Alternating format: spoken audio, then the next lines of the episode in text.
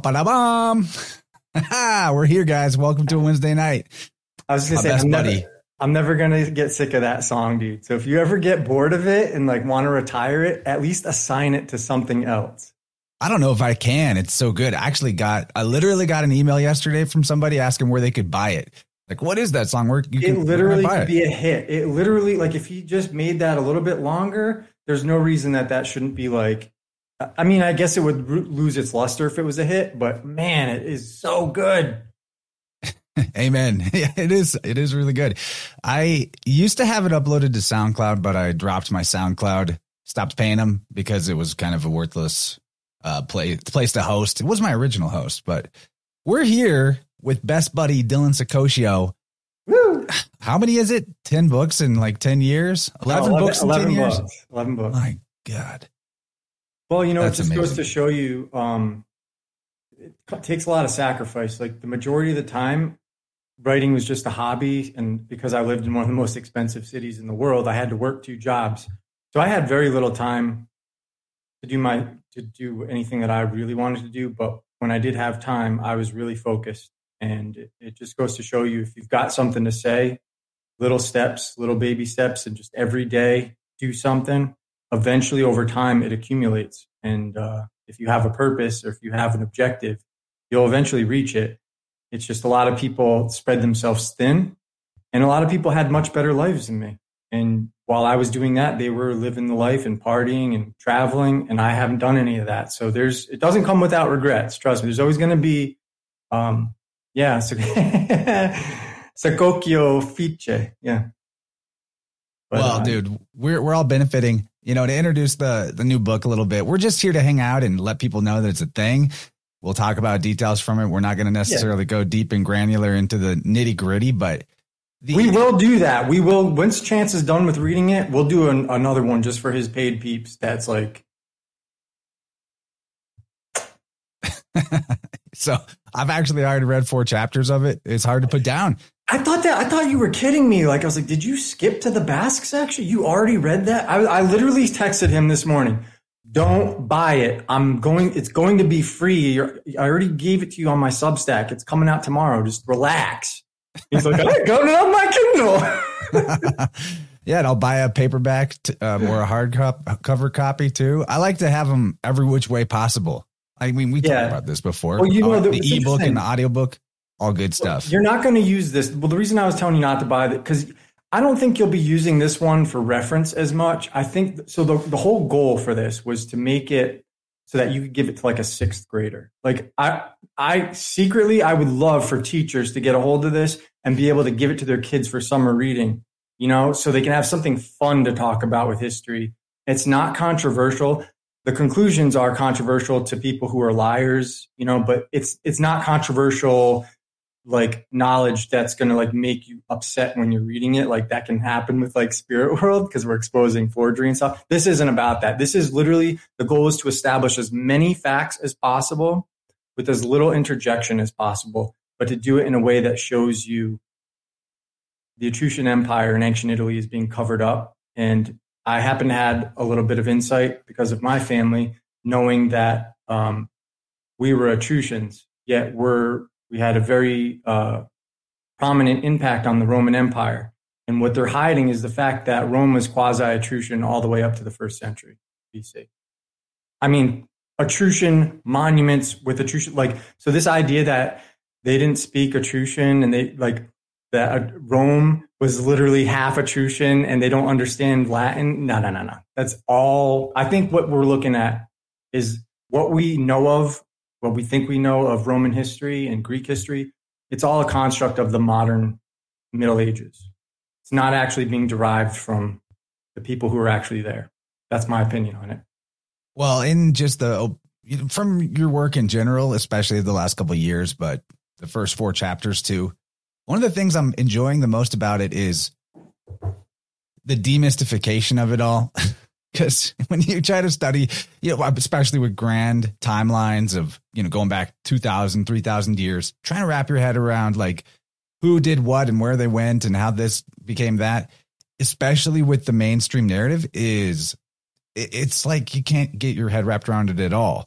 you know, I've looked into this stuff for a long time myself and have trying to form a clear picture in my mind of some kind of timeline or some kind of diffusion pattern based on what you're told if you go to, you know, Wikipedia and stuff. It doesn't really make enough sense. You know, there's too many things that are just contradictory or we have, for example, all of these placeholder what you call placeholder names like Phoenicians, Etruscans, Celtics, Saxons, etc. Yeah, and isn't it funny that the term Phoenician, which if you look at everything online, it's always like, oh, this this means this in Semitic. It's like this. The whole term Phoenician is derived from Etruscan purple, right? So you're literally calling them the purple ones in the Phoenician in the um, Etruscan tongue.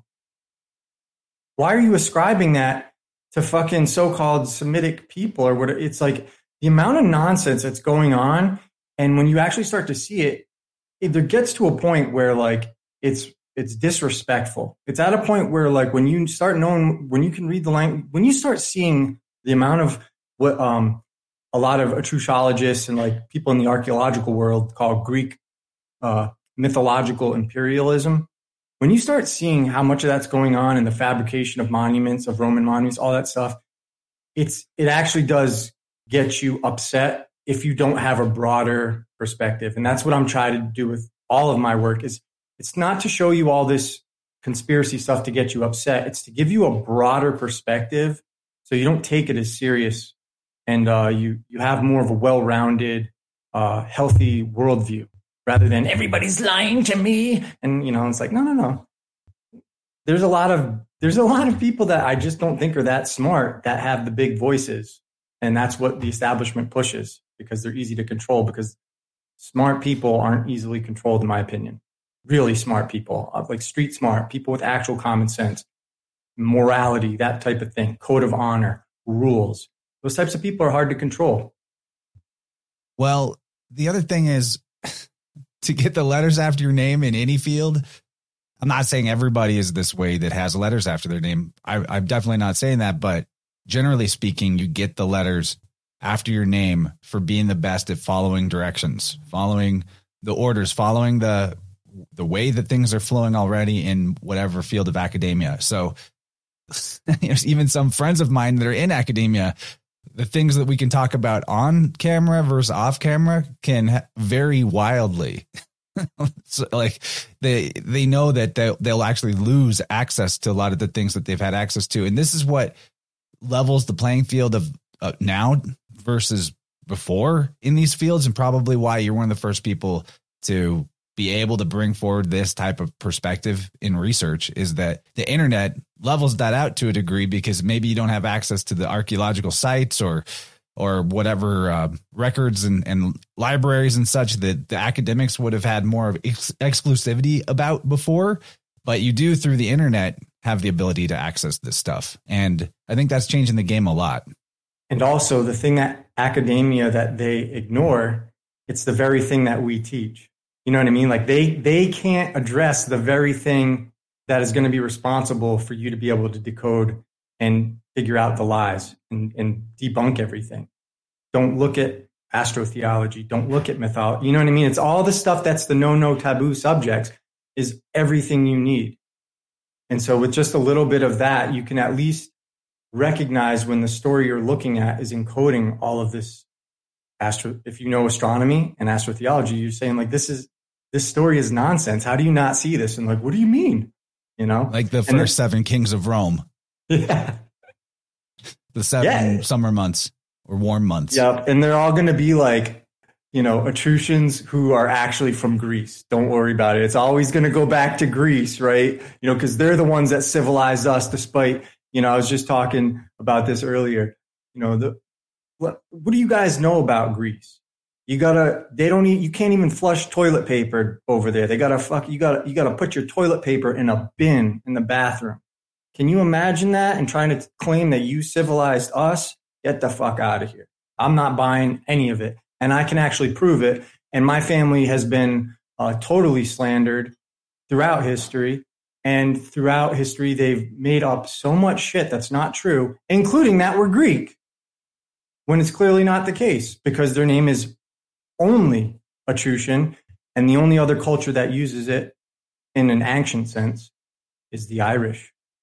And so, if anything, this book will help uh, bring the Irish back into the fold so they can actually see their true history because the Irish language is Sicilian Phoenician. That is accurate.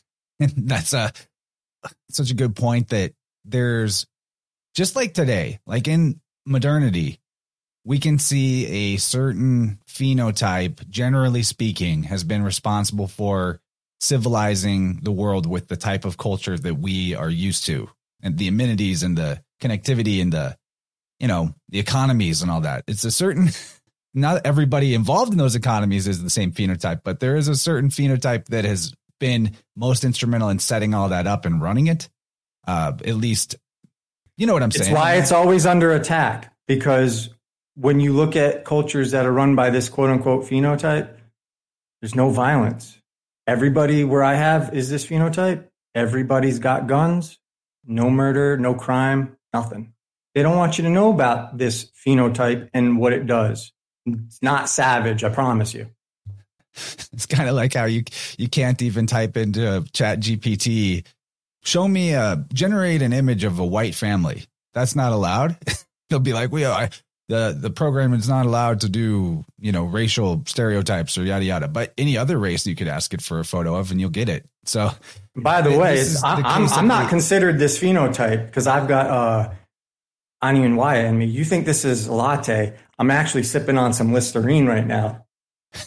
I want to back up to a, a question earlier from Righteous Brother, Righteous Brother in the chat. He wanted to know where can I get Spirit Whirled books that support Dylan and not Amazon?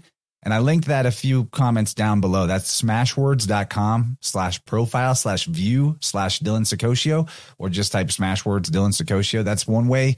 Uh, his Substack is a good way to support him too. But if you want the books, that's my best answer. What do you got?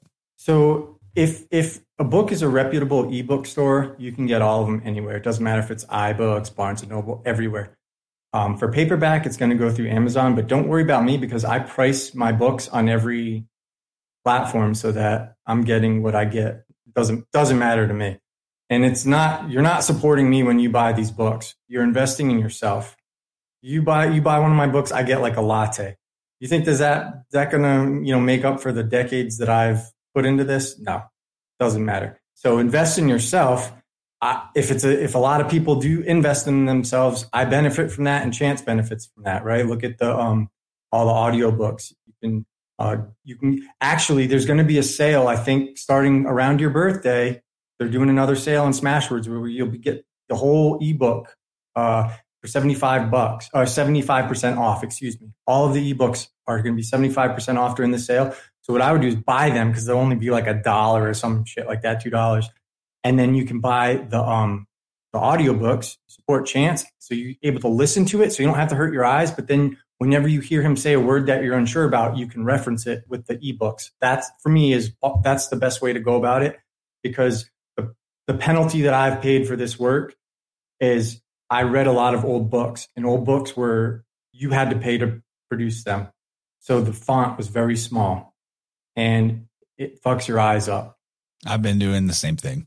and I just don't think it's worth it. I mean, I think it's great to have the old books, but I think if you can if you can get one of those books that are like scanned on archive or something and then just blow the screen up so like the letters are huge so you're not straining your eyes, that's the way to go about it.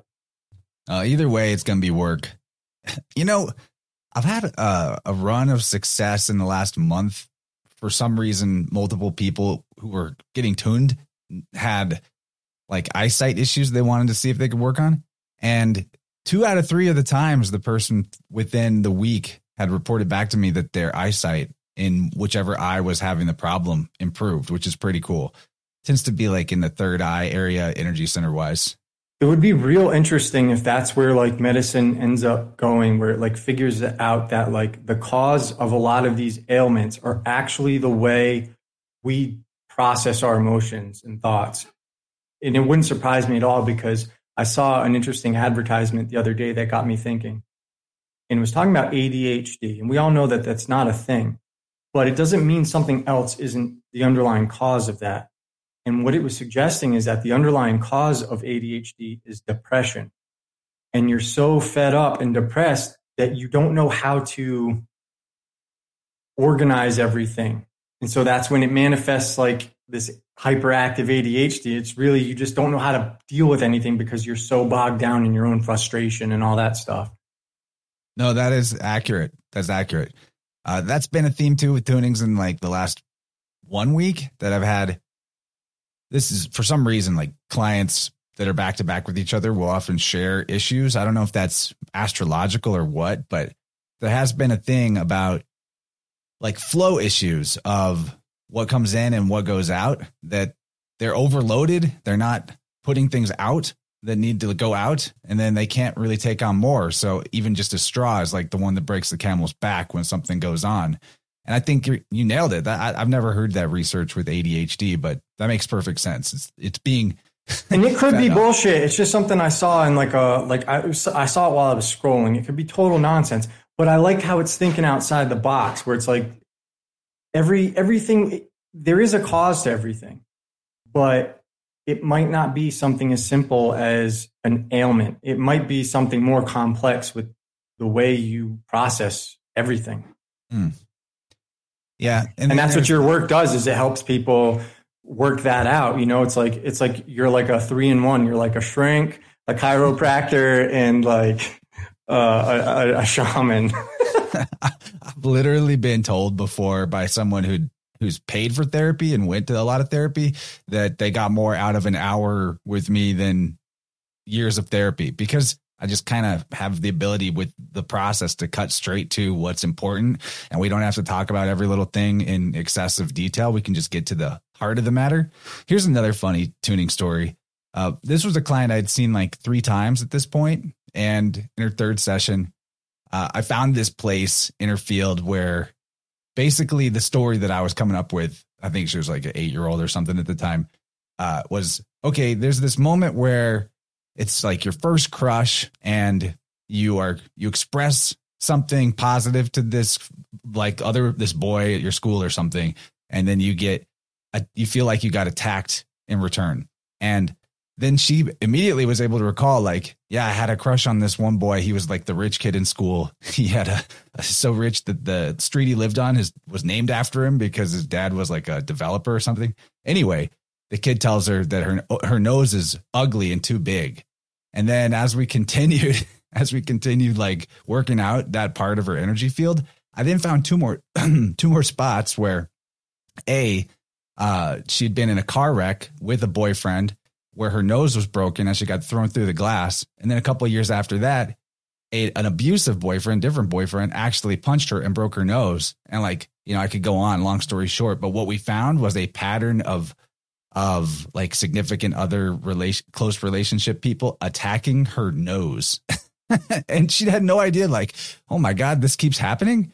So, and then, you know, we worked that out and it just went back to that thing from being a there was maybe a little more older origins to it in terms of the feeling theme, but that's the kind of thing that can and I love that example because that's the kind of thing that perfectly illustrates how things become invisible by their proximity, especially in our life when they just when it seems like that's what's normal, it almost becomes you can't notice it.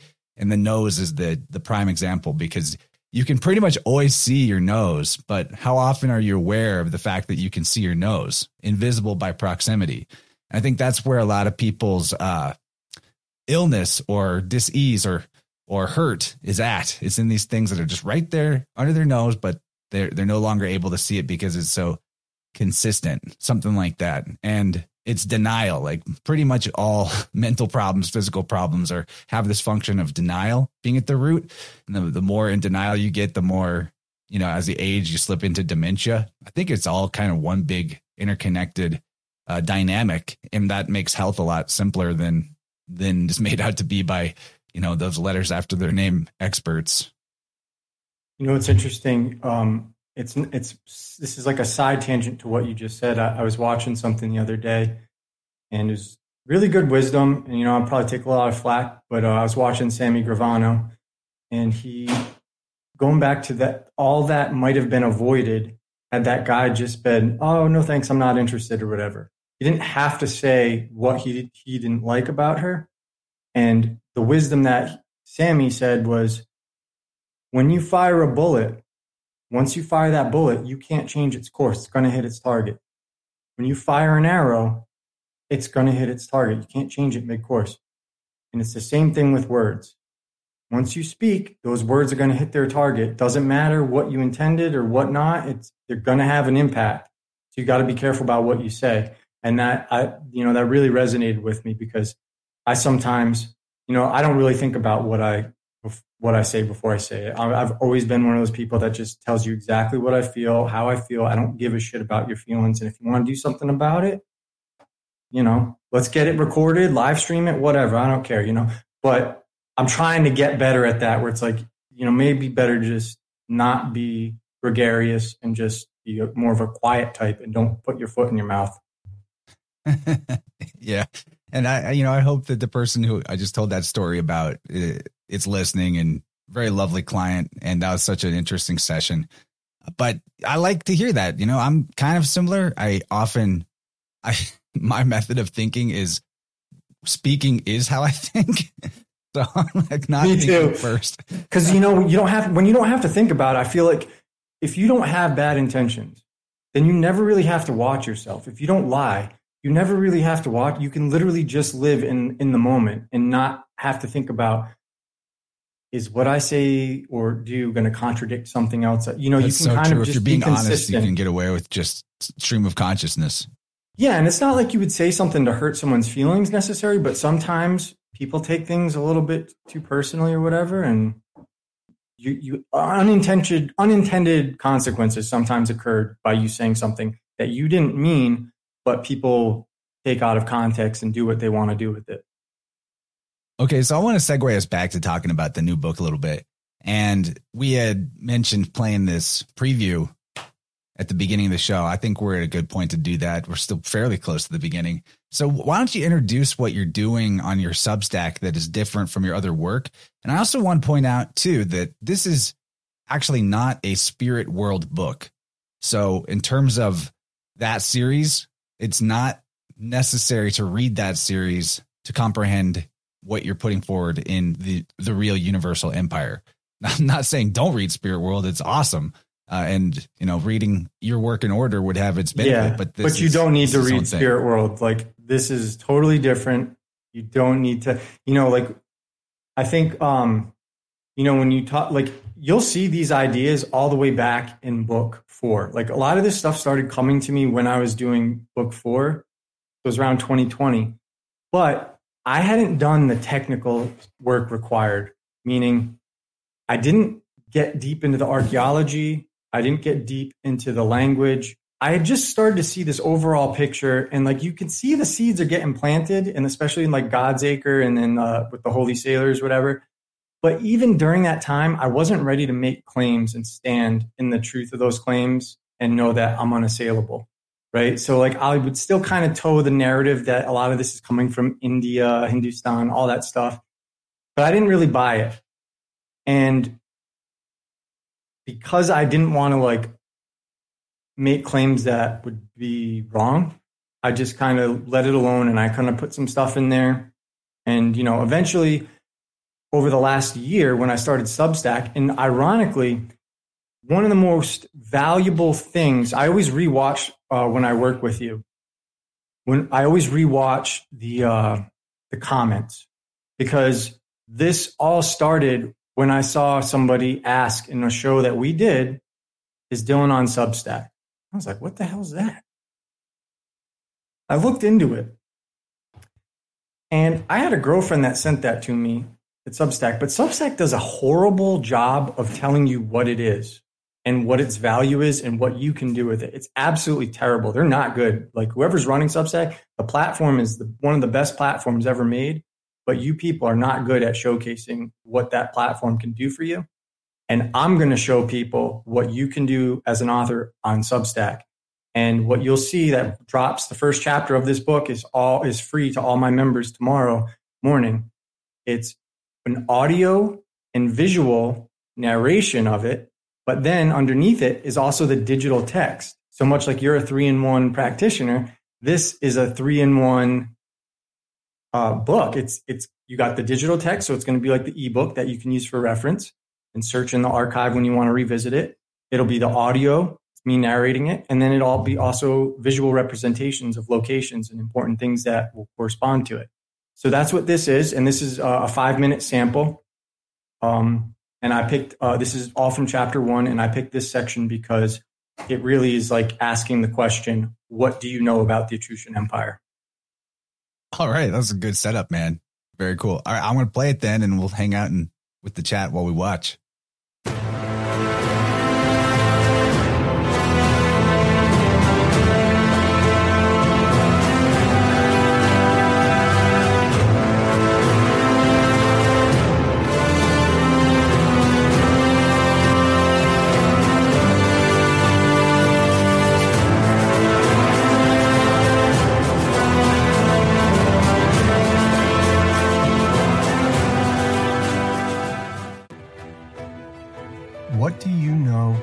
Etruscan Empire. If you're of European descent, your history is connected to them. The Etruscan languages are indigenous to Italy, and their alphabets are Pelasgic, which is Phoenician. The status quo taught us that the Phoenicians came from the Orient, but language, mythology, alphabets, archaeology, and much more indicate that this is not the case. The ancient Italian languages are not Indo-European, and there is no archaeological evidence of mass migration into Italy from the north or east at the end of the second or beginning of the first millennia BC.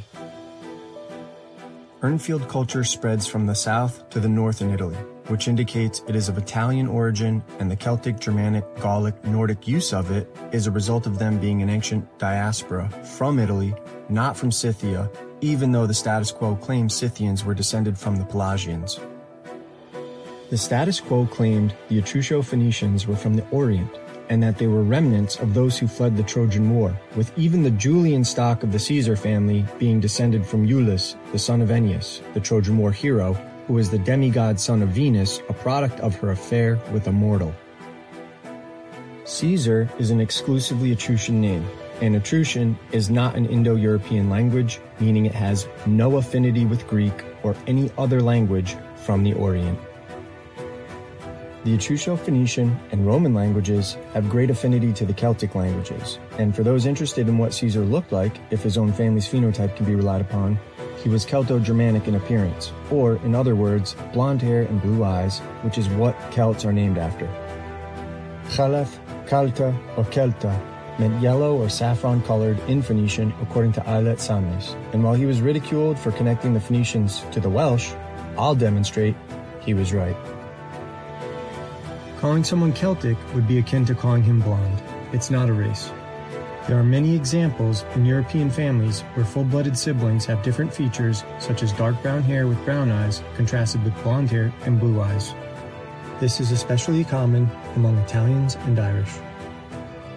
The Tusculum portrait is the only bust of Gaius Julius Caesar still in existence that was made of him while he was alive, unless others should turn up through archaeological endeavors. Everything depicting Julius Caesar, other than that bust, is an imagination of the artist. And how would I know the phenotype of Gaius Julius Caesar?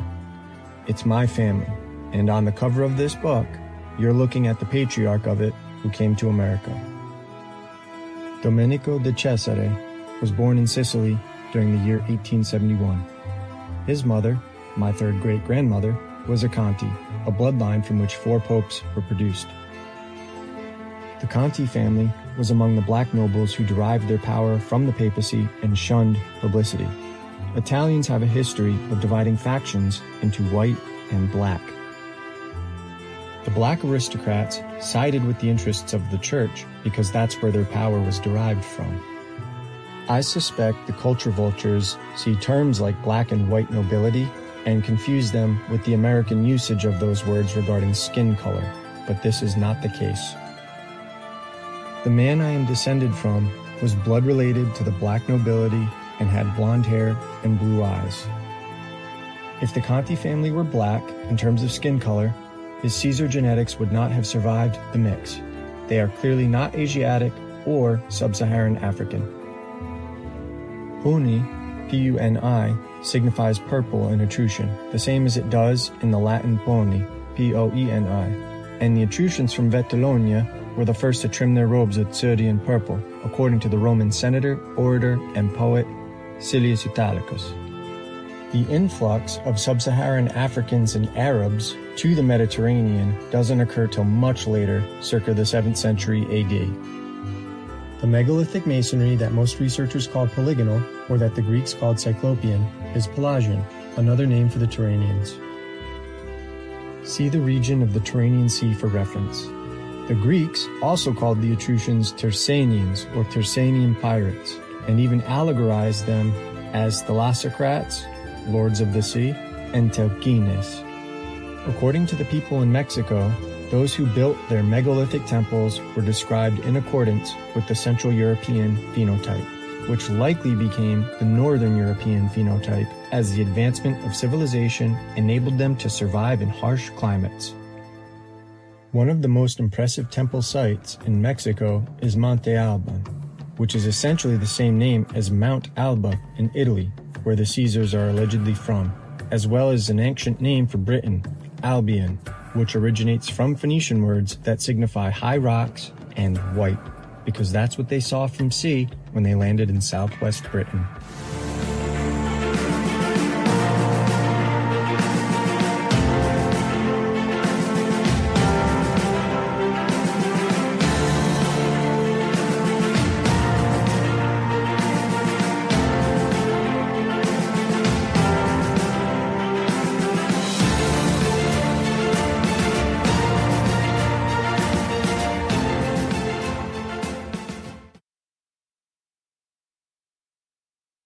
That's a epic, dude. Really good stuff. Brilliant. Thank you. Yeah, it's gonna it's gonna be fun, you know. And if, for everybody, uh, just head over to Substack, subscribe. If uh, you know you're unsure about whether it's financially worth it to you, you can. Uh, my Substack is set up so that you get a free month for your like. It's it's a, a referral program system set up. So the first month you can get a free month by just getting three other people to sign up, free or paid. So the whole point of that is to incentivize my base to help it grow. I would rather nobody have to pay for my work who's in this immediate uh, space of people that supports me. Because if you're not paying for my work, it means you're getting referrals that are helping the platform grow, my my platform or my audience, which then will turn to um, turn to paid subscriptions. And usually, I have like 75% of my paid subscriptions, people like the content. They don't even bother doing it monthly. They just go buy a year and save 20% because the content's that good. And you can, you've seen it, you know, it's, it's technical. So like for people who want that technical stuff, the imagery, the archaeology, all this little minutia, that's what the Substack's for because I can post pictures and links and all the resources without worrying about the costs of printing because like for something like July's book, which is the the one book that I put a lot of images in because I just really wanted a color image book and for reference, I make like nothing off of it when it sells, and it's still way too expensive for what I would want a book to be, but it costs a lot to print in color, you know, especially when it's yep. images. Yeah, Substack is this huge advantage. Also, that you know it's your own. The way you used to kind of use Instagram as your archive of of things you're researching now substack really works better for that and you're not going to lose images that maybe become unavailable in google image search. One thing that researchers like you and me have probably run into plenty of times is that what you found uh, last year or last month might not be something you can find this like today if uh, you didn't save it yourself and keep track of what it was. The internet is like shrinking in, in a lot of sense. It's kind of bizarre but I wanted to make a point that will help everyone maybe the foundation of what this book is about. I would say it's a couple of things. It's first on the language side that what the Phoenician language and other languages that they call Semitic, that there's no archaeological reason to consider them like a Middle Eastern language group, right? That the oldest inscriptions that you can find are coming from Italy that have this type of language. And then, um, well, I'll just I'll leave that one out there and let you respond to that, and then the other foundation of the work. Oh, you're muted though. Sorry, sorry about that. I'm trying to make sure there's no background noise. But um, so someone asked in the comments if I could define indigenous. So when I say indigenous Italians, in the archaeological record of Italy, everything is present from the primitive living all the way up to the empire. The language, despite what all I'm telling you right now, if anybody tells you that they can translate the Etrusco Phoenician, they're lying to you. The only uh, translation that can be done with it is by finding the Latin words and then seeing the Latin words in that language because Latin came from Etruscan, didn't come from Greek. So this is why everyone's so hung up and they can't figure this out because everybody in the status quo, they have these ideas of that have been established by Mosaic history that Latin's coming from Greek and it's not. And this was already tested a long time ago. And uh, William Betham is the person who gave me the idea for this when I started looking at it a lot differently the best Hebraists in the world have tried to test uh, Etrusco Phoenician inscriptions against Hebrew, and they have done it without success. And virtually every instance of it can be tested against the Celtic languages, and it's it's applicable in every instance. Like even something like the Phoenician deity Astarte, right? If you just look at the Irish, and you could just go into like a modern Irish dictionary from like, you know, a year, hundred years ago, whatever, and you'll see astar means journey and te is person. So it's literally signifying the protection of a person on a journey. It's in every, everything that they're trying to say is Oriental. It's not. And, and the, the kill shot that you, you quote this in your book from Archbishop Richard Trench, his book on the study of words. Hit it, read it, hit it. He says in the 19th century, it was Eichhorn who first suggested calling a certain group of languages which stand in a marked contradistinction to the Indo European or Aryan family by the common name of Semitic. A word which should include all these was wanting, and this one was handy and has made its fortune. At the same time, implying, as Semitic does, that these are all languages spoken by races which are descended from Shem, it is eminently calculated to mislead. Man, and the concept of Semitic languages is less than three centuries old. Man, and like just the power of words. That's such a talismanic word. I mean, and so for so many reasons, it's like, what is it? Is it a language group? Is it a, a religion? Is it a, a race? I'm, I'm not sure here, but it's a, you got to tiptoe around it. Yeah, and this is one of the reasons why I'm like totally done with this space, and I'm not really trying to appeal to the public anymore. I really only want to cater to the people who support us, not the people who tune in for free, because the reality is the grief that I get is not worth it. But it's like not one of you people who will criticize this has more credentials or has achieved a higher position of power in the universal system of priestcraft than an archbishop.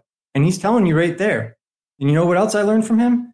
I learned the whole Christianos thing. That's another subject. But you know what I mean? Like I learn from the most illuminated, highest degree of initiated people in the world that has ever. I'm not sitting here reading these modern occultist books and giving a shit about what they say that they've, you know, used syncretism and made all these other claims around it. I go back to the source. And that's why my work is damn near infallible. So the goal of this was to establish facts. I could be wrong in my interpretation of those facts. But what's not wrong is the facts that are established. And that's the whole point. And I let the reader know, hey, I'm, I'm the first to admit that my interpretation of the archaeological record could be wrong. But this is all here. This is all here in the language. It's here in the religious symbolism. Why don't the Irish look like Asiatic people? Why don't the Brit? And it's not just the Irish. It's the ancient. It's everybody who's in ancient Britain. You come from this. It's the Basque people. Everyone, because they you can see them. Cadiz. What is Cadiz? The port of Cadiz in Spain. What is Cadiz? Why did they name it Cadiz? After friendship. And Cadiz in Irish is friend, friendship. It's all in the, it's all there. It's all been there this whole time. And nobody will figure it out if they're not willing to un- learn the universal system of priestcraft. That's what we teach. That's what Spirit Whirled's going to prime you for. That's what Chance does all the time.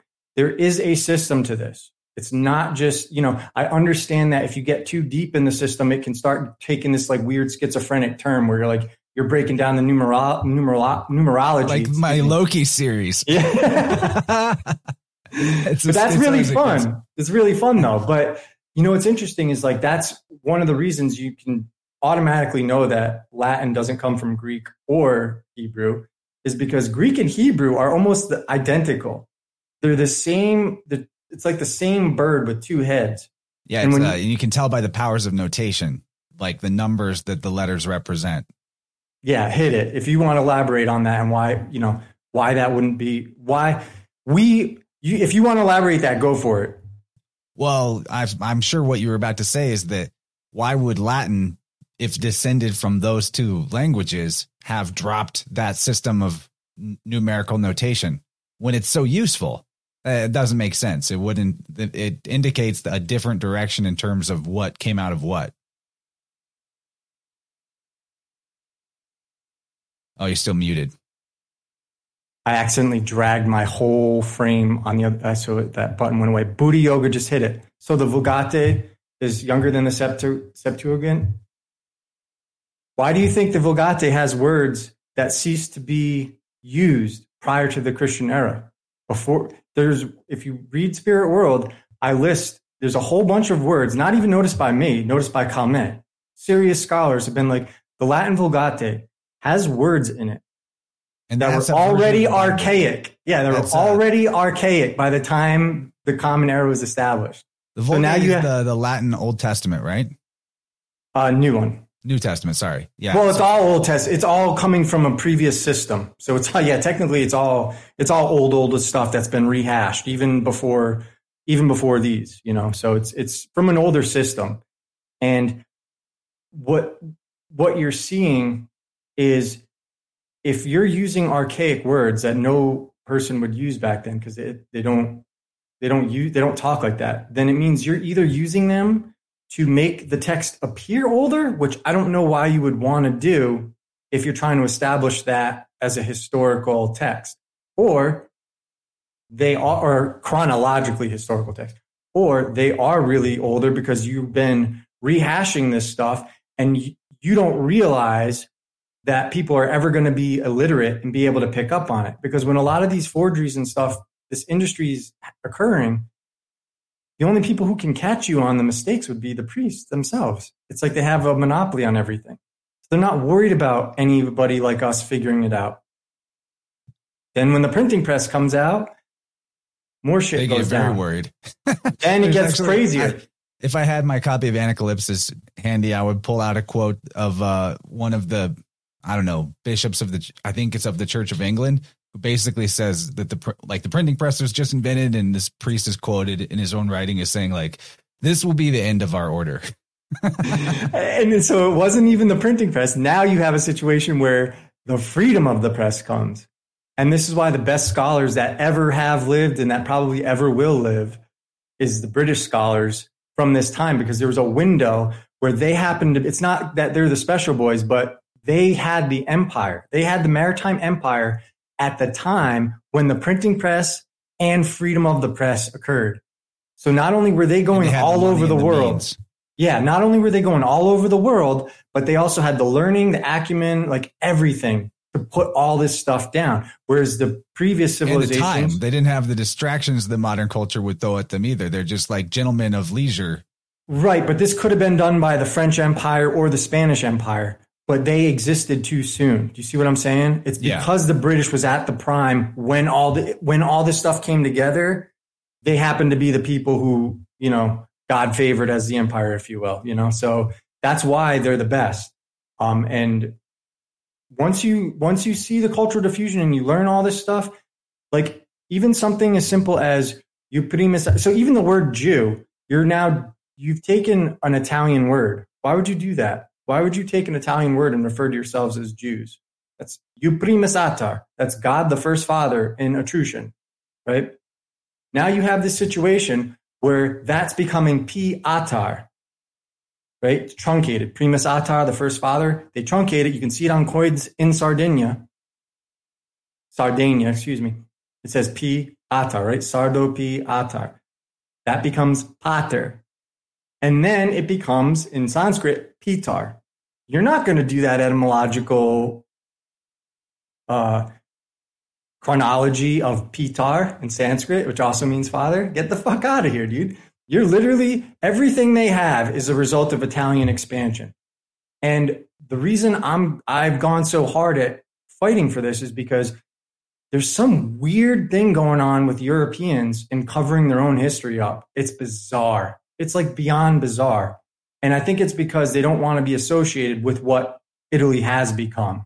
And that's and that's kind of understandable, you know, but if you look at where like the, the Central European phenotype originates, it's all in the pre- prehistoric record, right up to the empire. It's all in the archaeological record of Italy. Right down even to Urnfield culture. They can't even claim that came from like the Danube region. Can't even claim Urnfield culture because in Italy it comes from the south to the north.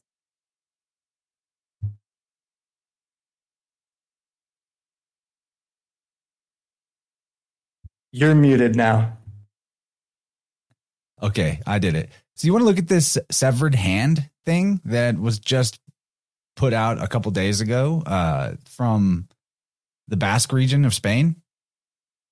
I thought this would be fun because you know you and I were discussing it just in text, but this is you know this is the thing that the information you share and teach, like especially on your Substack, will give people the the lens to understand that as even now new discoveries are still being made in the archaeological record.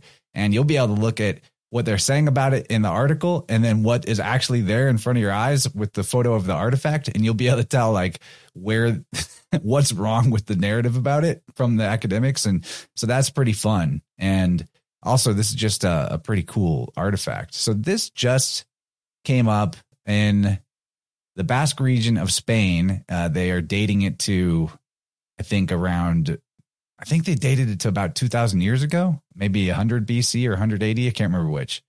I'll scan through the article, but tell me what your first impressions of this this 2100 year old sheet bronze severed hand, if you will, and uh, you know what you what you see in this.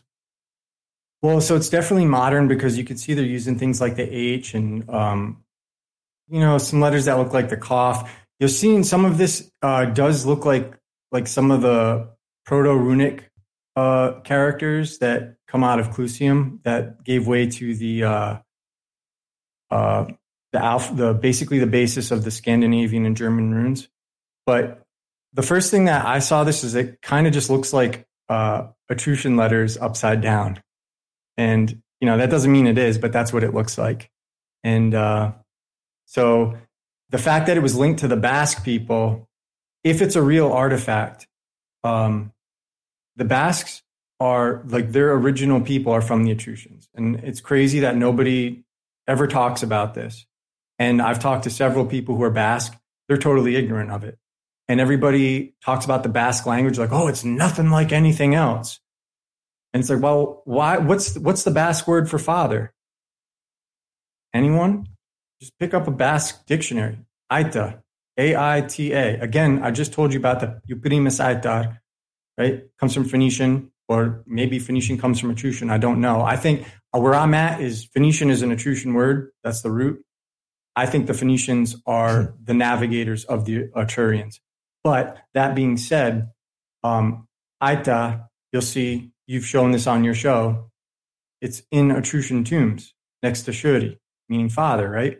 Priest, meaning God, creator, uh, all that stuff. So it's like calling him Father Shuri, Father Keres, Father Kronos, Father Time, Father, you know, he's got the uh, Lycaean Apollo head, but that wolf uh, on his head. The wolf is sacred to Mars and Apollo because wolves are most active in wintertime. And they're most active at the boundaries of light and day, of uh, life and death, summer and winter, etc. They're, they're representative of those boundaries. In fact, um, wolves, they spend 90% of their time patrolling the boundaries of their territory. And so that's so if you're wanting to hunt wolves, that's where you got to find. You got to find them on the outskirts of their territory, the boundaries. And so that's where these gods of boundaries, like Terminus, right, all related to Mercury, all of them, Hermes, Silvanus, Selvans, and Etruscan, you know, and you can see like the earliest like caduceus symbolism and all that It's all going to be like, it's all found in Italy. Everything that people want to describe as ancient symbolism, it's found in Italy before your first, your culture's first inscription, right? Like the oldest Basque inscription is from like the first century BC. You can pull up images, I'm sure, of Shuri uh, or Aita on an Etruscan tomb that's like 200 to 400 BC.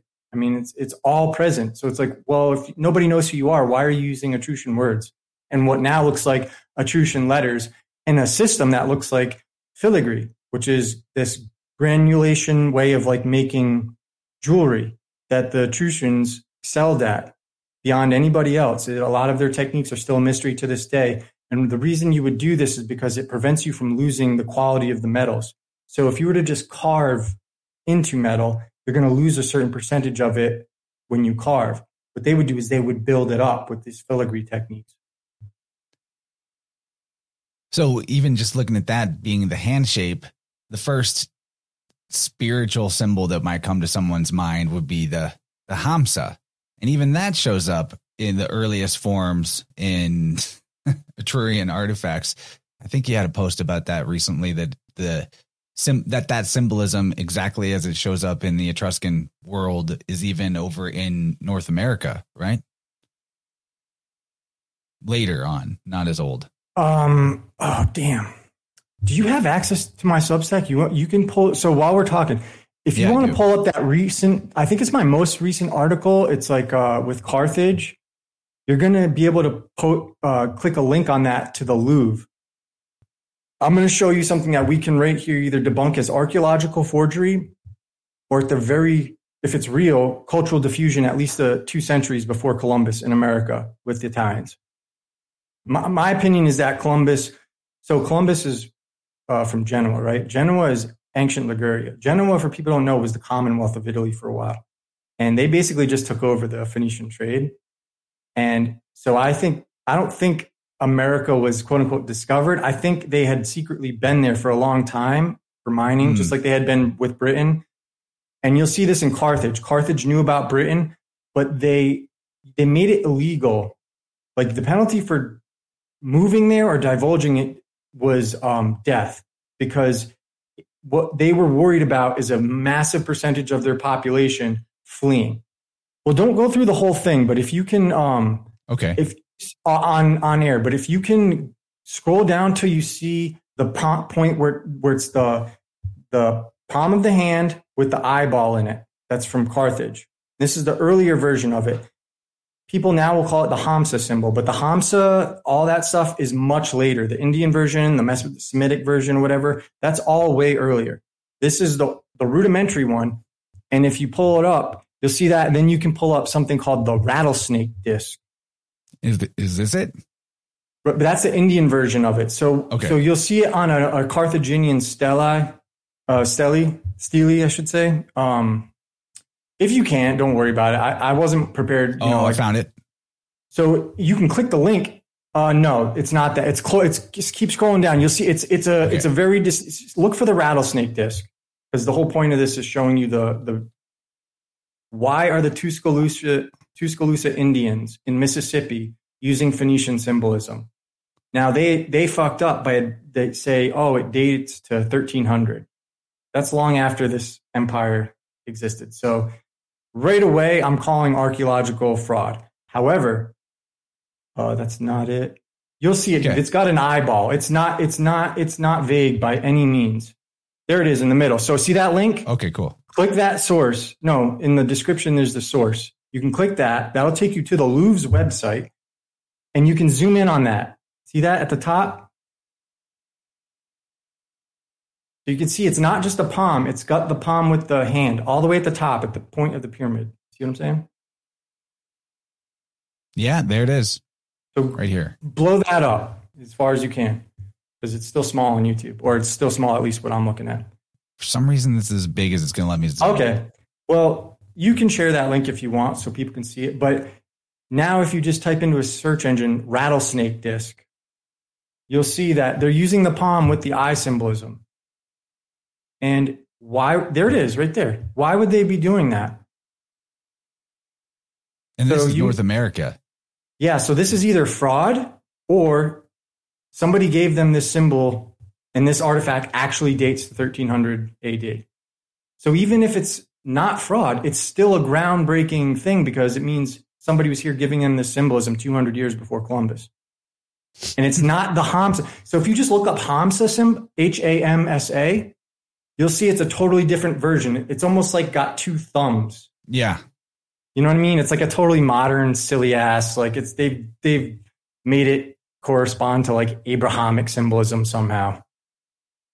But that that is a big deal. No matter how you look at that, it's either proof of forgery or proof that somebody was here 200 years before Columbus. Well, I think that's the most interesting thing to consider. The like different parts of the world were being accessed by this civilization way earlier than what our mainstream narrative would allow for. And there's such good reason for that. Like with Britain to protect the tin trade and hold power, you had to be exclusive with it. You know, you, you keep your resource, it's a secret. You don't let everyone know where your strengths are. And do you know why Italy is a dying country right now? It's like the oldest country in Europe because a quarter of its population came to America. That's why they they they had these laws in, re, in place for a reason because it's exactly what happened. All the people who are fed up with the bullshit in Europe said, "Fuck this, we're going to America where we can actually go and breathe a little bit." You know. So that's why you would keep the the new world secret for longer, yes. as long as you could. Yeah, and then you look at the Italians in America; they come over here, and within a couple decades, they're putting presidents in office, right? They know this system of civilization. Like, it's not always pretty, but they know it. So I know we can't really necessarily, uh, you know, determine motives, but there, PK was asking some questions in the chat. He's always a good thinker, and he says, "Why the deliberate obfuscation by the priests to cover up, you know, their the priest class covering up their own history in Rome that that civilization that they so were the first special. I can already stop you. You're already presuming that it's Romans covering up their own history. Okay. No, that that the question is fallacious. It's it's on a that's not anything that I've had to say. And I think if you were exposed to my work, you wouldn't ask that question. So well, let me maybe rephrase it to the. I am not claiming that the Romans Romans are covering up their own history. I'm claiming what you know of ancient Italy is a result of what modern people have done. And they've done it. And I'm not even blaming the Greeks because. Okay. So you're saying that it wasn't like the ancients didn't do this cover up. It had, it happened later when history was being written of that time period by much closer to modern people. Yeah. Basically, when you look at some of the most prominent cities in the history of the world, right, are Etruria. And not one Greek or Roman writer or chronicler mentions any of these locations beyond just basic geography accounts. There's something going on, and that something is the church. And that's why, that's where when you get into the motive stuff, what I call the feast of nonsense, you know, I got, I got that word from my boys over at uh, Ballbusters and Flat Earth Debate. But the whole, the, the thing is, is you can appeal to motive and it is important. The reason we want to know what motive is because we want to know why everybody's doing things so we can determine the proper course of punishing their ass, right? But this has happened so long ago that at this point, I don't need to prove why anybody did it. I can just prove that it's it's their lying. I don't need to find out their motive. But what I'm saying is not that the Romans are, or Italians are hiding their own history. I'm saying something else has occurred circa the Middle Ages somewhere, it looks like. And there's a massive disconnect. In fact, even the majority of like the Latin we think we know, it's all modern Latin, right? Like how many people use the word Polaris? You think that's a Latin word? No, it's not. It's Middle Ages Latin. That shit, a lot of this stuff doesn't get invented till like way later, like way later. There's a lot of words we use in Latin that aren't from the original ancient Latins. And that's why there's such a disconnect between these cultures. Something really bad happened with the reckoning of the new millennia, with the common era, if you will, or the, the uh, Anno Domini. Do you think we even have maybe a different year than like, do you think the actual chronology could be maladjusted? Like the it hasn't been as far back since certain events as we think. Like you know, is zero BC really 2024 years ago, or that's a- this is this is something I'm happy to concede that I don't know. Yeah. I think it's I think it's worth looking into. I don't know. I'm not content with a lot of the stuff that people have put out there. Um, I think that's it's more speculative than anything else. So I try not to latch on to that stuff.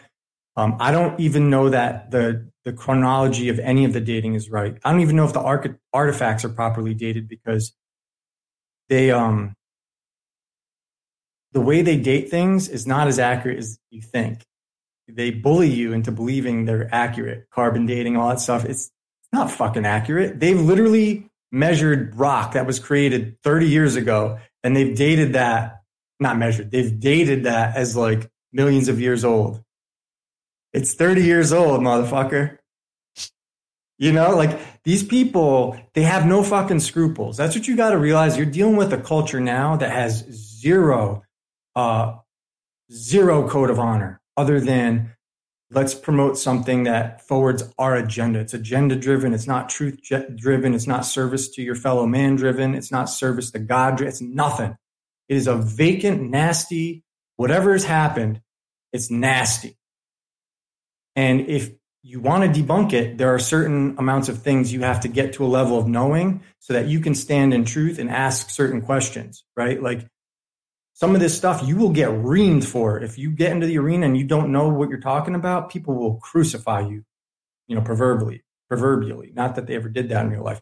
But what I'm saying is when someone gets into me with this religious system and they start attacking me, inciting me, I just say, spell Christianos in Greek and tell me what the problem is. You know how many people out of like times where I've gone viral and gotten hundreds of thousands of views, you know how many people have ever solved that problem? None because you can't do it because you don't know anything about language. Because if you did know it, you'd highlight the problem and say, yeah, that's a real fucking problem here. Damn. And you would at least have the humility, like Archbishop Richard Trench, like Robert Taylor, like all these Christian men who were the best Christians, in my opinion, who just said, you know, there's a lot of stuff that uh, something's not adding up. Something is, in, you know, it doesn't have to impact your worldview as a Christian, but you do have to recognize that everything you know about Christianity is coming from the priesthood, who, without exception, all of your earlier fathers come from the Egyptian mystery schools. They were adepts. That's a real problem. And what's Alexandria? It's going to be Greek. So that's hence the Greek influence. And what else is going on there? Besides all like the perverted stuff, they are just doing every hijacking of common sense that anybody can do, and they're rewriting everything and they're attacking everybody else who knows what this is from and calling them heathens and calling them pagans and doing all this other stuff when they are the very ones who are the perverting all of this symbolism.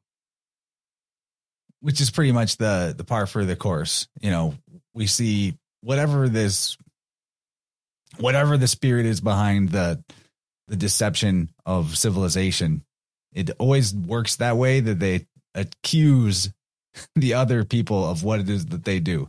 That's a major pattern. So the being able to wrap your head around the timeline of it all, it appears that basically there was a pre-existing empire and then mm, this cult center of Alexandria had a lot to do with the hijacking of the previously established system. There were already the entire uh, network of, of like churches and tithing and the uh, episcopacy, episcopal system of bishops and and all of that, that that hierarchy was already established and then that got taken over that's what it appears like happened and um you know the why for a cover up in in terms of like later on in the world is probably that the I don't know. I think that in the Middle Ages that there was a lot of documents that were just forged. You know, I don't trust I don't trust much of what I see any anymore coming from like even the what they call the classical era, you know, the Greek tragedies and the the Platonism and Aristotle and all that stuff. Like for all we know, that those uh, documents could have been created by monks. That I think they were. I don't think Plato is eight. Uh, what is what is he dated? I think I'm always get him and Herodotus and all these people confused. I don't think he's as old as you I think he's what he's dated like sixth or seventh century. I can't remember off the top of my head. I don't think he's that old. I think there's examples in his work that look like like even the word for the holy sailors, di pelagi, right?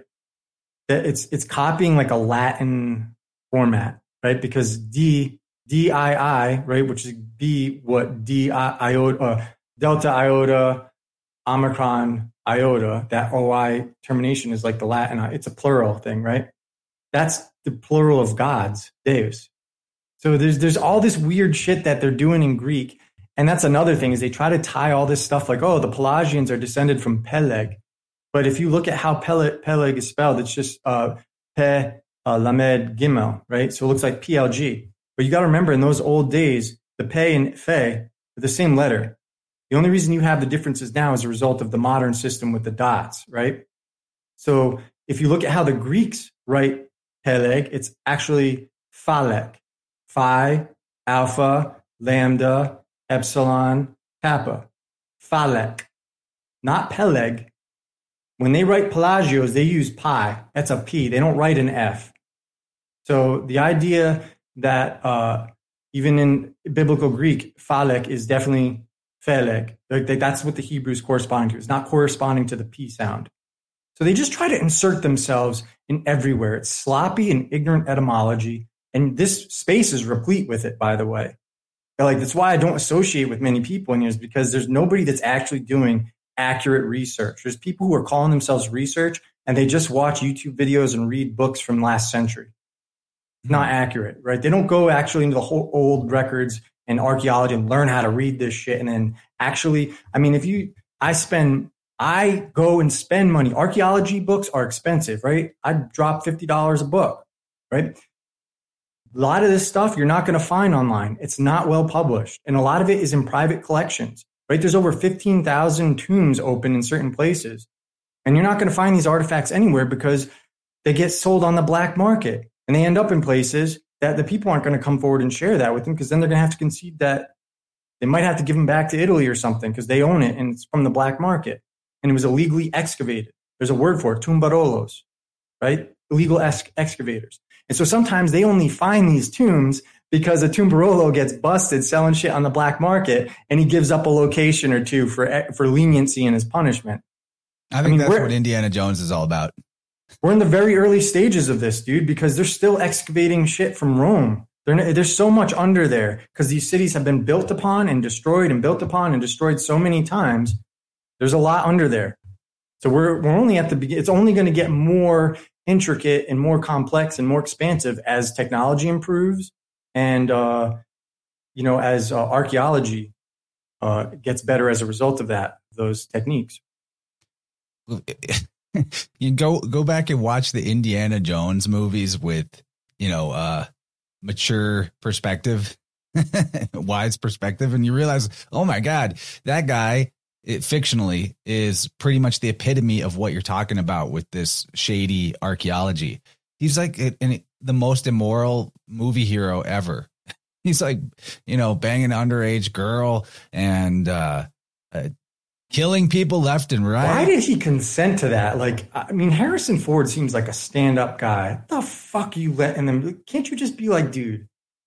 The fuck is the matter with you? Rewrite this. Are you sick? You sick fucking pervert, man. This is see, this is the shit where you know sometimes this old system would come in handy because these people wouldn't be rolling around doing this perverted shit. yeah, it's uh, it's it's aggravating to say the least. I don't know if he's innocent though. He's uh got such a big. I feel like you got to get some dirt on you to be. That I know, but he does seem. You know, I hate that, but Harrison Ford does seem like a down to earth stand up guy. I hate. I hate to think he's doing. He lived on too. a ranch in Wyoming since 1980, so he was not in Hollywood. You got to give him that credit. There's a lot of guys like that, like Russell Crowe. Like they just seem like stand up guys. I just. Ah, it would break my heart if they turns out they're like into that shit. I don't think they are. I think some people, I think a lot of people are quiet about stuff because it's like it's like the mob, right? You get inducted. It's like you agree that you're going to put this system before you, before your family, before everybody. So it's like once you're in, that's it. You've committed to that. You're going to have a very successful, wealthy lifestyle, but you can't ever talk about this shit. You know, you can't expose anything. Where I come in handy is I don't fuck, I don't take oaths to anybody. uh, other than God. And that's it. I don't care about no, nothing else matters because I'm a glory guy. I like I like doing things for the glory of doing them. And one of the advantages I have, in case people haven't noticed, is that I'm from the Caesar family. And that family is fucking Celtic Germanic. They don't they have blue, European they have blonde hair, blue eye features. They don't have this dark shit that everyone's saying, "Oh, Rome is uh it's actually Arabic. And, you know, it's like, dude, you guys didn't even come to this part of the world. You weren't hmm. civilized enough to come to this part of the world till the seventh century AD. Get out of hmm. here. And there, and there's no evidence of migration en masse to Italy around any of these times. So there's no migration. Going back to that original person's question, what do you mean by in, indigenous? They came from nowhere else. Now, can I tell you where the origins of humanity is coming? No. Does it mean they were in Italy 10,000 years ago? No. But as far as we can see in any record of anything that matters, they've always been in Italy. Right. That's as far back as we are able to go with our current records and archaeology. Maybe 10,000 years ago they were in America. Who the fuck knows? I don't know because yeah. you got another problem to deal with, which is Kukulkan in Mexico, which is Quetzalcoatl, the plumed serpent, and then you got Wadji and Jet in Egypt, also the plumed serpent. It's very particular. And the fact that you're dressing that guy up like a Carthusian monk from Ireland, uh, and they have Ku Cuchulainn, somebody's committing forgery, or there's way more interconnectedness to the ancient world than these numpties want to give credit for. I don't know which it is, but we're going to get somebody is going to get to the bottom of this someone with the resources to do it. I don't have the resources to do it. I'm not at the locations. But my goal is to get this work out to as many serious people. I'm not trying to attract conspiracy theorists. I'm trying to attract more well-rounded, learned people who are willing to lift the weights and do the work, right? And what you can say everything you want about Vibe Rant, like, oh, Vibe Rant's a schizo show. No, it's not. You're you just admitted, you just admitted that you can now read Hebrew doing that work. Yeah, that a lot came from the Loki show. This that's where I finally that's where I found a way that I could uh practice my Hebrew that made it interesting and held my attention and that I could like touch base with daily. But it really comes down to, you know, you've said this before about other alphabets. Just check in, spend five minutes a day or 10 minutes a day, remind yourself what the letters are, find a way to do that. And yeah, that series has tipped me over the point where now I can recognize the Hebrew letters when I see them. You know, there's still it depends on the font. And a Dalet and a Resh are the same damn shape. Oh, it's crazy how many transcriptions error errors happen because of that. I can't even read the difference between some of them. So, like, literally, depending on the font of the printing press that they decided to use, it can make the letters look like letters that you're used to seeing. That are, you know, it's it's really it's real easy to see how if you were a copyist, you could make those errors. And if everybody's so hung up on those one that one letter, but no, it actually means this because it, and you don't even realize that it's a transcription error. So there's there's a whole lot to account for. And I wanted to touch on something that I didn't touch upon earlier when I was talking about the Irish. But it's all of ancient Britons. The reason I say the Irish are most connected to them is because they are the most connected to the Phoenician language, the most connected to the Etruscan language. Um, everybody else might be there might be older people like the Cornish, uh, the Welsh, the Armoric in northwestern France. They may be the same age or older, the Basque, whatever. But through interacting with other cultures and what's called uh, transposition, the letters and words have changed so that they don't necessarily correspond to the ancient ones that they came from anymore. The Irish does. And so whether that is a result of they're able to isolate themselves or what, I don't know. But if you examine the Welsh, you examine the uh, Armoric, if you examine the Cornish, they appear to be coming from like it looks like a trickle down. Hmm. So yeah, and, and you know back to the question of the the who and the why on the gatekeeping. It seems like we've already been able to answer that question for at least a generalization that it's about Mosaic history because Mosaic history is what all, you know, back to the word Semites and being descendants of Shem, that pretty much the the nobility of Europe predicated their whole rule on their descendancy from biblical fictional characters, right? And now, in terms of gatekeepers, you can always ask yourself who you're not allowed to criticize publicly. And you're, you're, probably looking at gatekeepers there. And uh, Mosaic history is rather important to certain groups that you're not able to criticize at this point. And that doesn't mean that necessarily that they initiated the cover up.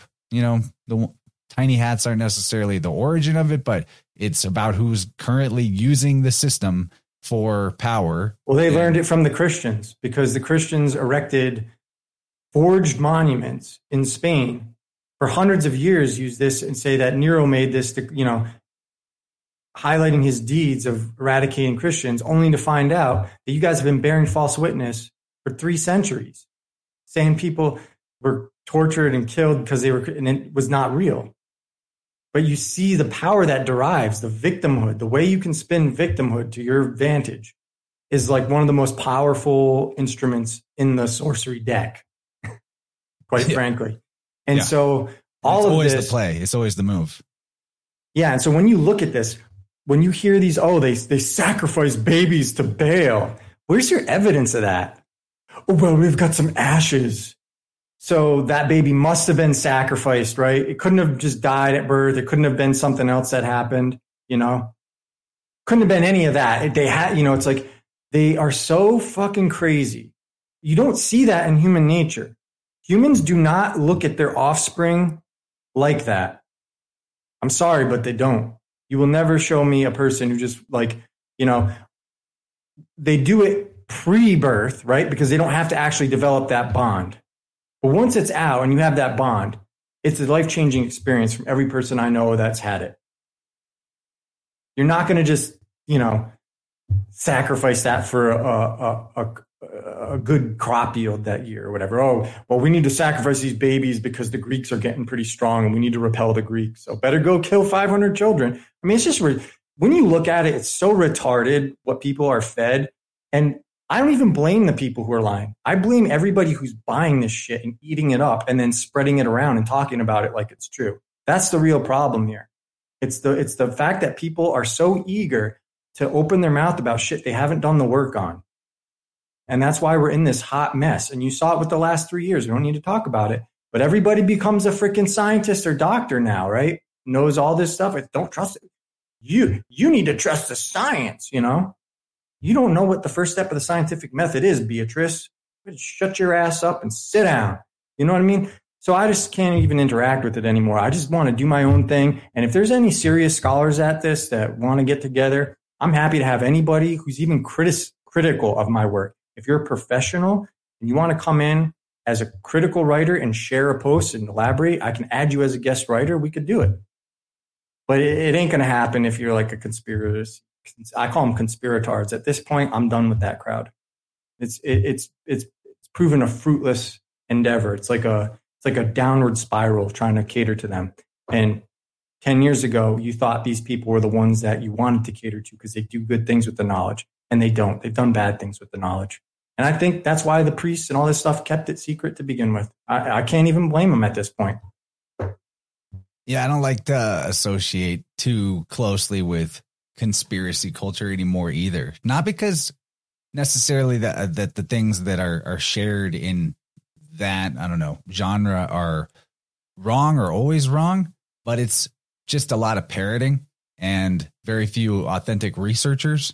So for me, it's like uh, I have a filter now where for the most part, I can't say I'm perfect about it or it's 100% of the time, but I kind of just like, other than maybe a physiognomy check on somebody new that I might collaborate with, I, uh, that's real though. Come on, dude. You know yeah, that's real. It's, it's, totally real. I mean, it goes, it goes into the other thing, which is if, uh, if I would be really upset that I had to trade lives with somebody, then I don't really want to know.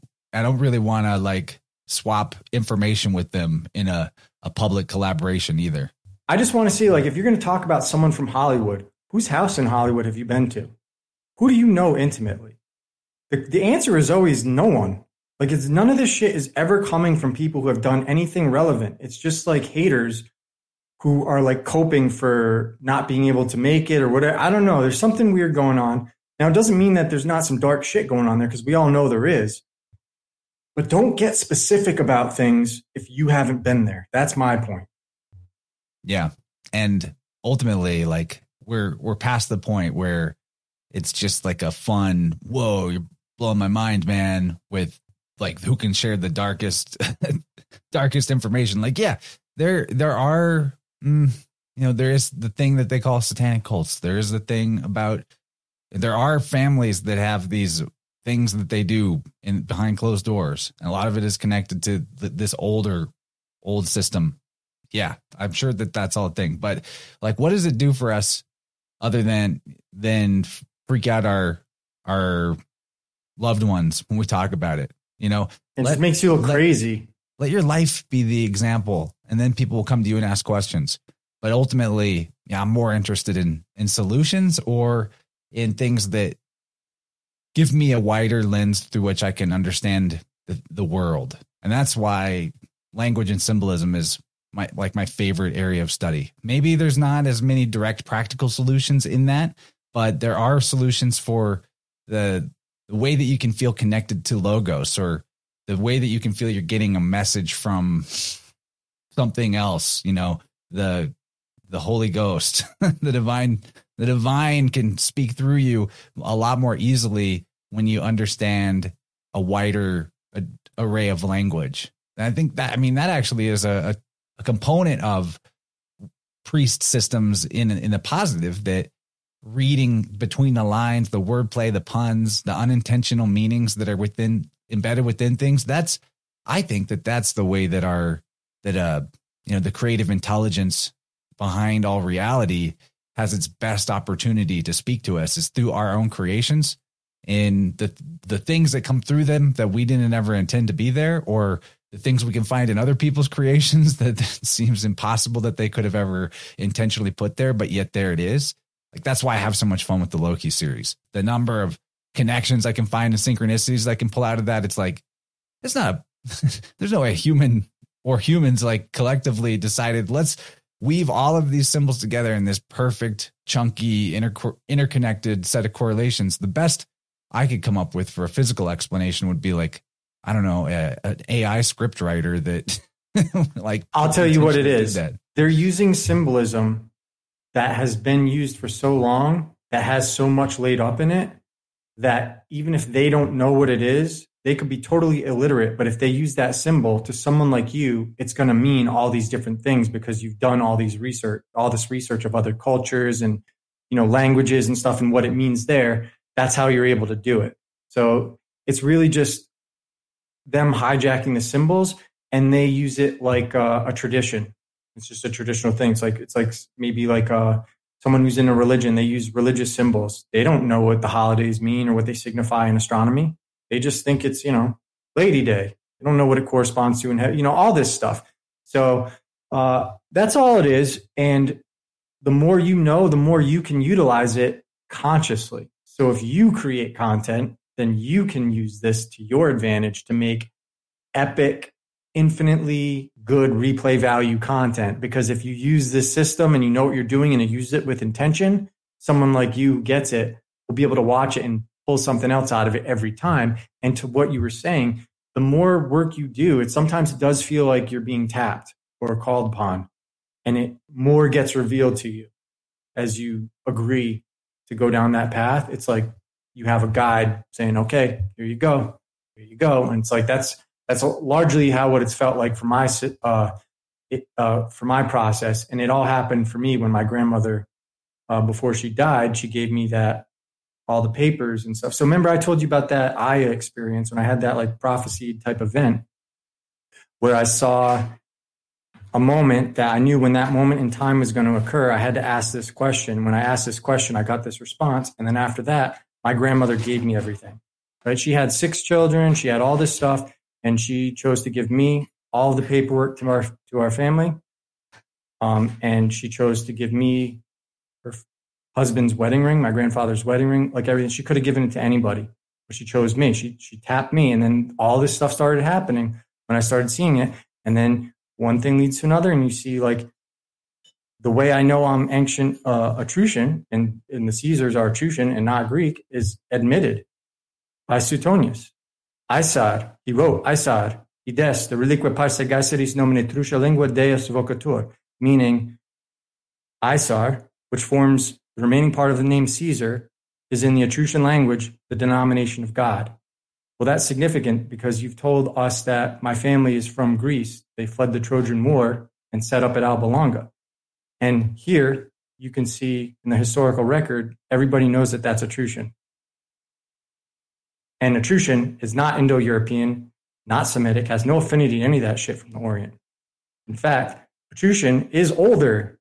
The letters, like you said, are older than the hieroglyphics because the hieroglyphics can be translated and you can be translated because you're using a Greek system because they're Greek. You can translate Coptic, Ethiopic, all that stuff because it's all Greek based. It's why it shares 500 root words with Hebrew. It's all modern compared to the ancient system we're dealing with. So, wanted to ask you one more question that I feel like you give good insight on. You kind of allude to it in, I believe, in the first chapter of the book, but you know, what is this writing process and this journey you've been on to get to the point to be able to write this book? How has it informed you about the like the cycle of of obstacles and challenges in life and the hmm, you know like how how how have you been able to demonstrate in your own life that if you just address the thing that's right under your nose like we talked about how does that unlock doors for you versus mm, feeling stuck in life if you are avoiding the the glaringly obvious thing that you need to change. You know what I mean? Yeah, I don't know if I have great insight on that because I don't think I've figured all this stuff out. I think uh, in terms of that, I don't actually think I'm very competent. Um, I'm sure I have all kinds of stuff that I don't know how to process and deal with. And the only way I've ever been able to push through everything is despite how fucked up things can get and when, you know, things outside of your control or apparently feel like they're outside of your control change your life dramatically. The only thing I've ever done to push through it so I don't like get depressed or anything is just keep focusing on creating, keep fo- focusing on producing. You know, like my whole work world can be falling apart. I can have all kinds of challenges, but I'm still getting up and doing this work. It's kind of like the discipline to just not get distracted. But in terms of like giving people advice on like how to rise above all this stuff and like have a good life. I can't do that because I don't think I've had a good life. I wouldn't wish the life I've had on my worst enemy because it's one of not accomplishing what you intended to do, but accomplishing something maybe even greater by just pushing through it and working and doing other stuff that like this whole other path opened up. Like that's what example, everyone needs to hear, man. Cause I think everyone's going to have parts of their life they feel that way about. Oh yeah, dude. Like when COVID happened, I was in a situation where like my life plan for the next five years was to like I was in a situation where I'd be making about like 130 a year, nothing crazy. But when you're single and you have uh, no debt or uh, financial obligations, the goal was to put as much of that away and work for like five years, whatever. Start buying some real estate, you know, like a maybe like a multifamily unit, live in one of them, rent the rest out, let that take care of the mortgage, and just so call, you know, so on and so forth, build up your profile. And then the Wuhan wiggle happens and everything gets shut down outside your control. And then, you know, that's like one of the things you came in is like, you remember when you first started contacting me, um, you, uh, I, I didn't want to do podcasts. Like, I don't want to be known for this shit. I don't want to be a public figure, really. I only am willing to be a public figure if the price I have to pay to lose my anonymity is to be able to make awesome, renaissance inducing entertainment, content, storytelling, production stuff, all of that. Like I get the same feeling editing that thing that I just showed you guys that's coming out tomorrow morning. All that stuff, I get the same feeling as that as I would filming a movie and then editing and producing. Like it's all it's all coming from the same source. It's just how you transfer that into some sort of thing that is uh, producing beauty and uh, thought and um, what's the word I'm looking for? I guess productive thought because some things are incredibly talented, but they produce weird feelings and thoughts that just aren't inspiring. And I think Hollywood and stuff, everybody got so bored with, uh, so bored with happy endings, so bored with like things working out for the better that now it's like every story's like, let's just see how bad we can shock people and fuck the whole story up and not give any resolution. we're so cool. We're going to Cannes and we're just going to be like awesome film stars. Like, it's just, this is disgusting. Like, nobody is really actually interested in raising people up anymore. We've gotten to this weird, like, we had it so good that now we're like, we need to feel pain. It's almost like rich kids who've never had to do anything because they've always had their parents' money and they get depressed because they're not actually out there conquering and accomplishing things. So going back to the advice, I don't really have good advice on how to live. I, I definitely have not lived in the moment as much as I want to because a lot of my life has been trying to figure out how to get to the next level under my own terms so I don't have to work for other people. And I, I haven't really succeeded up to that point. But in that process, I've still been able to create along the way. And so for people like you who are responsible, because then when you've given me opportunities, things pop in certain areas and then I get enough resources to take care of myself for a little bit. And then I, you know, I've been able to publish what four or five book, five books since, uh, since I basically lost everything in 2020. Five books. How many people do you know have published five books in like just you three years? Like, yeah, no, no, but I will concede. Like I did, like I said, remember you're saying like you didn't believe, but a lot of the work had already been done. I just had to organize it. You know what I mean? But that's still. But this this book is a lot of new work. Yeah, this is so the work is everything. Everybody who's been at my Substack since March of last year has seen the process. That's when I started posting. I've published now almost 140 articles related to these things. So for those who want that technical analysis, go get on the Substack and you can you can see it. But the goal for this was just to make something that's really easily digestible for casual readers, kids, people who are never going to actually go through the Spirit Whirled type content, you know, but still know that something's off with history. And this book will help establish some facts that even if they don't agree with my premise, they can at least see that, well, yeah, I don't agree with him, but he's right about this. This is not even his idea. This is in the archaeological record, and I can see it for myself, right? You don't need Dylan Saccoccio to say, hey, the Etruscan word Aita is in the Basque language, and the Basque is pretending that the Basquires are pretending they don't know where you know they don't know where they're from or any of that shit. And it's like, well, you're using Etruscan languages. You don't need to default to me. That's why my work is so devastating, is because I empower the readers to become their own authorities. That's why people aren't going to like me because you don't need me once you go through my work. You don't need to ask me questions about anything. It's all there. You're your own boss now. I can I can attest to that. People that may, you know, what people out there there may be that have followed my channel since I got into Spirit Whirled will notice that I'm way more proficient at unraveling things. But I think everybody enjoyed your your advice or perspective. Maybe there wasn't so much advice, just your perspective. But even if you felt like you didn't have anything really to answer that question with, it's the advice of a struggling artist.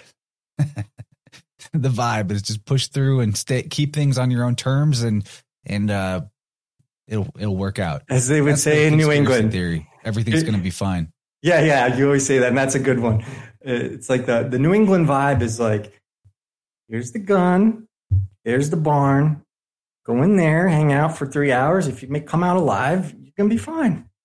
So i kind of that's kind of like my you know i'm not great for advice because i haven't done I, it, I am great at showing, helping people show what I did to to learn this or what I did to do this. Like this is what I used in the gym. This is what worked. This is what didn't. I'm good at helping you save time and and and not make the same mistakes that I made. But I'm not good at like this is the golden path to success. Should, that's really what a teacher should be about. I love that. And I, I want to give some thanks out to uh Asajin, Asasian, Rachel, Sparks and uh, Sarah Wagner. Thank you for those super chats. We're gonna wrap this up for the night, Dylan. But it's been fun hanging out. we really, we really like to see your work continue. And uh, I really appreciate you having me on and reaching out to me this morning. Like honestly, I was feeling so terrible this morning. I was in so much pain with my knee that my initial response was like, I can't, man. I'm gonna be so grumpy and like writhing in pain. And as the day went on, you know, I took some. I'm very persuasive. I took some ibuprofen, and you know, it kind of went away a little bit, but it still hurts. But like, it was manageable. So I'm really glad we got together because you know, you know, I always say this: tomorrow's not promised. You know, so there's no guarantee I'm even going to wake up tomorrow. So if that is the case, who cares? we had this conversation. We got to hang out today and I got to publish this work today. So now I feel like this huge burden off my chest that's like, I did it. I did it. It's there. You know, whatever happens to me, I have a legacy. And that's more important than just the physical me. All right. Uh, I'm glad we got to do this too, man. Uh, I didn't know today was the day the book was coming out.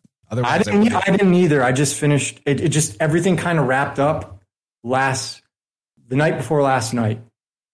I was like, oh shit, it's it's ready. It's like, okay, well, do I want to wait for like a more appropriate time or do I just fucking publish it now? And I said, well, I'm not really saving it for anybody, but fuck it. There you go. Publish. yeah. Perfect. Yeah. And I, I enjoy, I'm enjoying it a lot. I'm going to probably just keep cracking at it after we're off the stream. So, yep, inspiring message. That's what Braden says. Braden, you're an inspiring messenger yourself. So, congrats again on the book. Much love, man. And thanks everyone for being here. Check out The Real Universal Empire. Even if it's your first introduction to Dylan's books, you will enjoy it. It's really good stuff. Yeah, there's and, no prerequisites. And uh, for everybody, I didn't really get to look at the chat.